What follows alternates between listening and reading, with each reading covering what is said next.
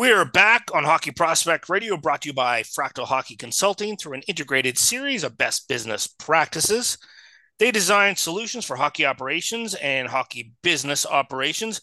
Continuing to talk to Mike McMahon, College Hockey Insider. Please read his Substack for up to date college hockey news. Uh, we're going to continue with our college hockey preview. We're going to go into the NCHC, which I think is like the conference of like black and blue.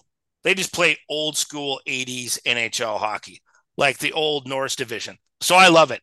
Um, anytime I talk to Dave Starman, we both like we're salivating the same way, just up and down the wing and banging and crashing, just some ugly stuff. So out of that group, you know, you got Denver, Minnesota, Duluth, North Dakota, who always gets really great recruits, uh, St. St. Cloud, Western Michigan, uh, Miami may be the team that's going to have some difficulties. Colorado College, I think, is going to be better. Uh, thoughts on this conference overall, and who's do you think is going to be like kind of like the top three teams that get out of that that street fight, that get into you know really are going to be going into the playoffs? Yeah, it's uh, it, it is a dogfight every single night in that league. Uh, I I still think Denver Denver's a top team. You know, when I look at it, I, I think I know they lost some guys. They're another team that's got to figure out their goaltending situation because Magnus Chrona moved on, but uh, they they should still be right near the top. They're always one of the better teams. They've been one of the better teams nationally for the last few years. They should be right there. Uh, North Dakota is improved from where they were last year. Uh, I think you know they're right back to where people expect North Dakota to be. So I, I think it starts right there. Uh, and then there's a again, kind of like with the Big Ten, who's that third team? I think it could be a few. I, I think it could be Minnesota Duluth, who, if you look at it and you look at all sort of like the real in-depth analytical data about expected It's- goals and expected wins, It's hard to bet They were one of the- against that. Yeah, Yeah. coaching staff. And- it's hard to bet against. and against they that were one of the unluckiest teams in the country last year. Like there were so many times where I would them in Providence where I would watch their games and go, how are they losing this game? Like they they they would outplay opponents and just for whatever reason they'd be down three two in the scoreboard, despite the fact that they're outplaying their opponent and, and out shooting them two to one. Uh, so they're right there. Uh, I I think you know Western Michigan has kind of solidified itself in that second tier tier. They're right there. Uh, I think Colorado College is a team on the rise. They went to the NCHC final last year. Uh, Kaiden Mbereko is a, one of the top goalies in that league for sure, if not one of the top goalies in the country. I think their roster is getting better too. That's another one where I really like their staff and, and what they're they've put together and, and what they've started to build there. And, and you you've seen their roster getting better. I think they're going to be a lot more competitive throughout the course of the whole year in that league. They're really competitive down the stretch, obviously going to the finals and and pushing it really right up to the end there with St. Cloud. Uh, and then you know there's there's other teams that should be right there in that mix. Like Omaha should kind of be in that mix. I think St. Cloud could be in that mix. Although uh, I'll be honest with you, uh, you know I think St. Cloud is is comparatively speaking to other years is gonna be a little bit behind where they were. They're still going to be a top 20 team in the country, but you know, I, I think they're they're probably not a top 10 team, which they had been there for a while. Uh, but it's just it's just because these things are cyclical. I'm, I'm sure Yeah. they'll end up back there at some point. Uh, you know, but Colorado College is a team that I think could surprise some people in, in the NCHC this year, especially because of the goaltender. Um, St. Cloud and Omaha, in terms of, you know, what their potential is there, is that another team? uh, Are those two universities they look at and may have to sort of alter a little bit how they recruit in terms to having to fight against, you know, the Denvers who always get a lot of some really top end players, and so obviously so does North Dakota, um, and Minnesota Duluth gets recruits because they're successful and they've been successful for a long time. So do they have to do a little bit more of what maybe Quinnipiac and Providence are doing in terms of how they recruit?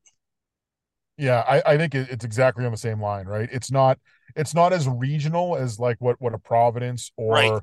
Has Quinnipiac. I mean, Quinnipiac's not in Hockey East, but they're still in that New England region. Uh, UMass Lowell, it, it- it's not exactly the same because in in New England it's a lot more regionalized. But yeah, absolutely, and I think that's why you've seen you know Western Michigan and, and Omaha, but especially Western Michigan has been really effective in the portal with the players they've gone in to try to get those those transfers that uh, have have gone to some of those schools and maybe it didn't work out and now they get second life at a place like Western Michigan because they're still good players. And yeah. Pat Ferschweiler and that staff bring the most out of them. That's the thing that I think Western in, in Omaha too uh, has done a really good job of is, is capitalizing on that type of player in the portal. Because everyone w- with the transfer portal, everyone was always worried about, well, those smaller schools are going to lose their top players to the bigger schools in the portal, which can happen. Yeah, Tyson but you're also getting Wisconsin. Yeah, but you're going to get those players that are on a stacked team. Somebody plays on a yep. third line, really should be playing on a second line, and as if they're a senior, exactly. should be playing on a top line, but not going to get it because all of a sudden these kids from the program are coming in to take away ice time. So I'm going to go play someplace else, right? Or you, that's what I've been saying. Yeah, you know, it's like it's it's one of those deals where Michigan, BU, BC, Minnesota, all these teams they can bring in as many top six forwards as they want. Only six of them are playing. Yeah, and there's only one those, pocket in those roles. Yeah, you know, and there's, there's only two power play units, right? Like, there's so. only so many spots in the power play, so so you can bring in all those guys as freshmen, but at some point in their career, if they're not in that group, they're going to look to go to the portal. And just because they're not in that group at, at Michigan doesn't mean they wouldn't be really effective in that group at a place like Western Michigan. And that's why I think some of those schools, in particular Western and Omaha, have done a good job of identifying some of those players out of the portal and getting them into their program because they and, can and say been really effective. You're a top line player in my team. You're going to get first line power play time. You play yeah. the way you yeah. play. This is where you're going to be. It's like so. You, the opportunity's and, there. And and there's not a big gap I think when you look at the players that are on those those those BCBUs, Michigan's, Minnesota's, there's not a big gap between that second and third line. No, so if there, you're on the third line none. Michigan and no, and you're not happy with that playing time, and you become a top six player at Western, it's not like you're getting a, a second tier player. You're just it's just it's it's the math of it. It's the mathematics of it. There's only so many spots on, on a team, right? So uh, sometimes it's not even that much of a drop off, and if at all, so you're getting that. You might not get that player as a freshman because he's going to go to Michigan if he's recruited by Michigan. Uh, but you know, Western Michigan is a team that can get a second crack at that kid when he goes into the portal because he's played two years at Michigan and he might not be getting the playing time that he thought he was going to get. Other teams in this conference, who do you think has like the best goaltending overall that that could carry a team into the playoffs and through the playoffs? I, I think it's Colorado College. I do. Yeah. I think Mbereko's best. I think he's the best goalie in the league. Uh, I I I think Ludvig Persson, who transferred from Miami right. to North Dakota, can can be. He was excellent as a freshman. Uh, wasn't very good as a sophomore in his junior year. Now that could be. There's a lot of things that could go into that. Obviously, you know their their team wasn't doing very well, so there's a lot of components there. Um, but I, I've been very impressed with Mbereko since he since he was a freshman. So I, I think he's uh I think he's the top of that list right now. Yeah, I look at that conference and yeah, I agree. It's hard not to have Denver at number one. Um, it's hard for me to not have, not to go.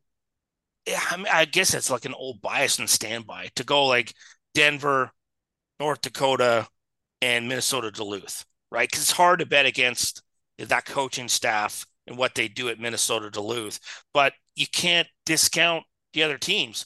Like I don't know what it is, but I kind of have a, a soft spot for that Western Michigan team you know what I mean? Like they come to play. So from that standpoint, which I think that's why I think this conference is one of my favorites in terms of just the way the style and how gritty this conference is. Uh, but we're going to take a break on Hockey Prospect Radio. Uh, in hour two, we'll continue to talk about college hockey preview with Mike McMahon, college hockey insider. So stay tuned for that. And we'll be back right after these important messages.